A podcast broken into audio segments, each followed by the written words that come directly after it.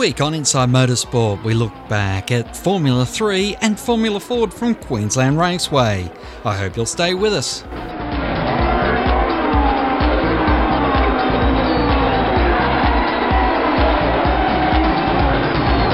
First up, we look at the Targa West, where Barry Oliver, co driving with gentleman Jim Richards, have picked up their second Targa West title. The pair now the most successful tarmac rally combination in Australian history, with two Targa Wests and seven Targa Tasmania victories to their credit.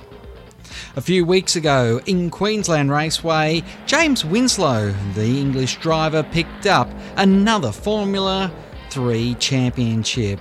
I caught up with James and spoke to him about the victory of the Gold Star. Thanks very much. Yeah, it's been a fantastic weekend. Managed to win my second Gold Star, as you said. So it's uh, yeah, I'm feeling very happy with the team and very happy with the world at the moment. So it's a great weekend. What keeps you coming down here? I love Australia. Um, yeah, I got asked to come back, and I've been racing in America for a few years, and hard to find sponsors and make the opportunities open up there. So got the opportunity to come back and jumped at the chance, and have loved every minute of it. It's been great. You have um, you've been so dominant in your time down here. It's only been in the last like two races that people have been able to get even close to you. What do you attribute to one the way you were able to dominate so quickly, and two, how come they're catching you?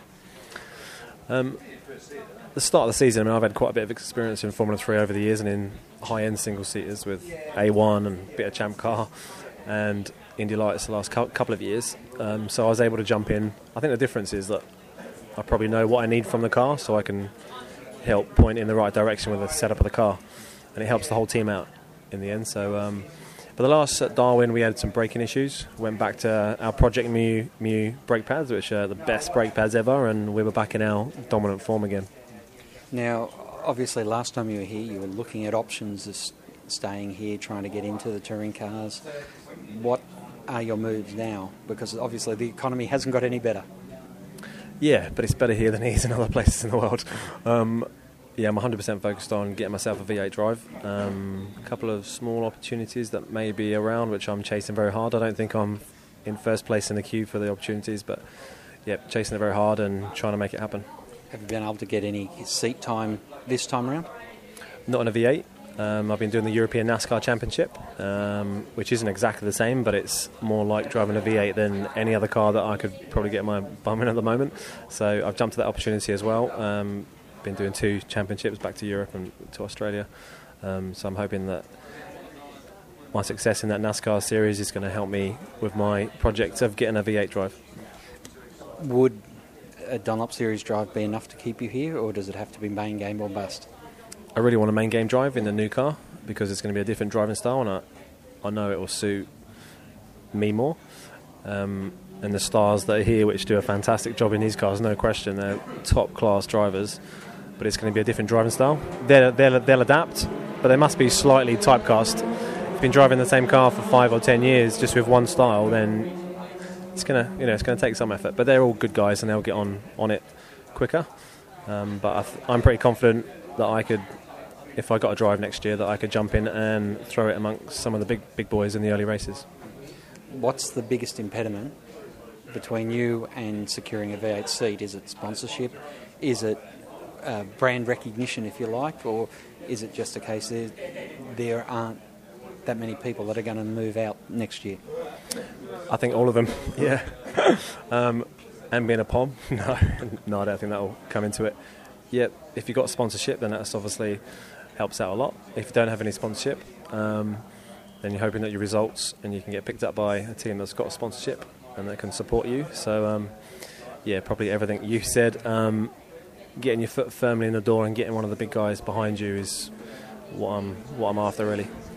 Is it just get into V8 supercars, or does it have to be the right opportunity? We see Jacques Villeneuve really struggling this year to be able to get some traction in a car that is probably a midfield car, to be fair. Yeah, it'd be fantastic to go with one of the established teams of the moment, but I think with a car of the future, everyone's going to start from scratch. It's always the best time.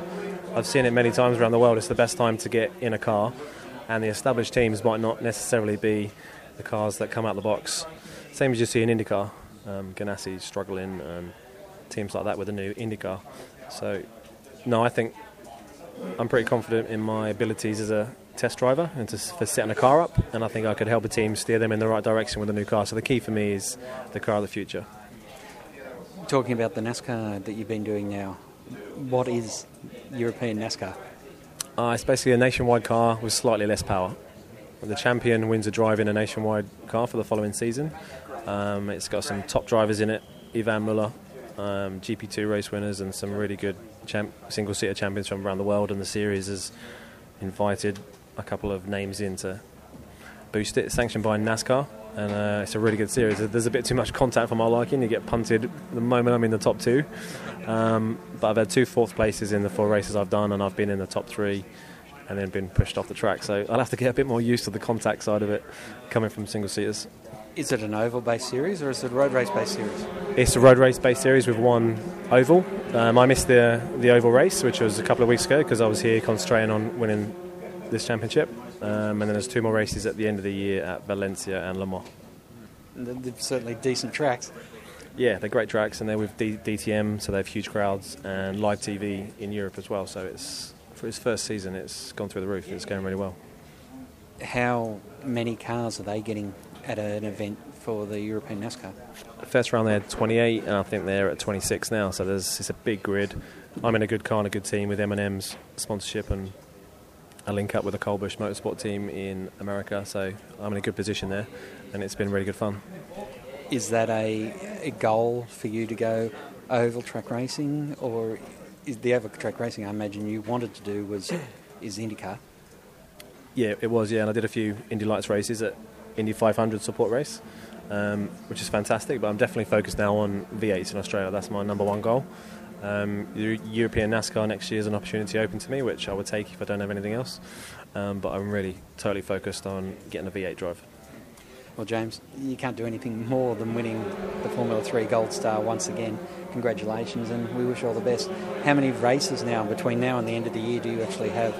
Uh, there's one more Formula 3 race, uh, Phillip Island, which is three, ra- three races in one event. Um, working with the West team, helping them develop their car as well. So I'm doing the Sports Racer Championship this year as well. Two races in NASCAR, and then possibly a, a single seater championship over the winter. So it's quite a lot going on for, for the rest of the year. Well, we wish you all the best for that and congratulations. Thanks very much. Also, in Queensland a few weeks ago, the Formula Fords were out on the track, and Canberra driver Matthew Hart was able to sweep the weekend with a fantastic set of victories.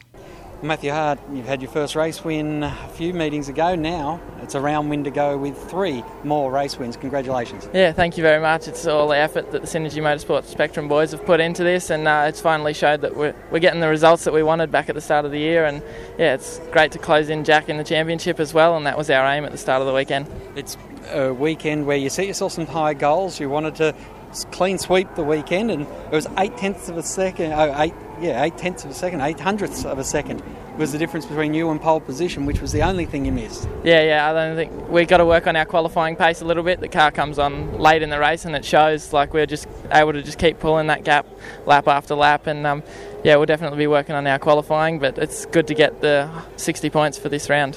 Very un-Formula Ford-like race weekend. You were able to pull away and just let the others fend for themselves. Yeah, it shows that the the pace we have in the car, and um, I think I made them when I got a little bit of a gap on them. It made them, you know, stress out a little bit, and um, they started battling with, within themselves, and it just made it easier for me, but also hard to stay consistent and not make any mistakes. We think 16 points now closer to Jack Le Brocq.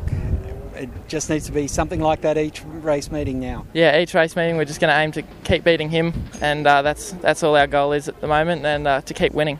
All the best. Thank you. That's all we have time for this week on Inside Motorsport. It's the Sydney Motorsport Park 360 next weekend, and we'll have all the action from the former Eastern Creek venue on the show. I hope you join us then. Inside Motorsport is produced by Thunder Media for the Community Radio Network.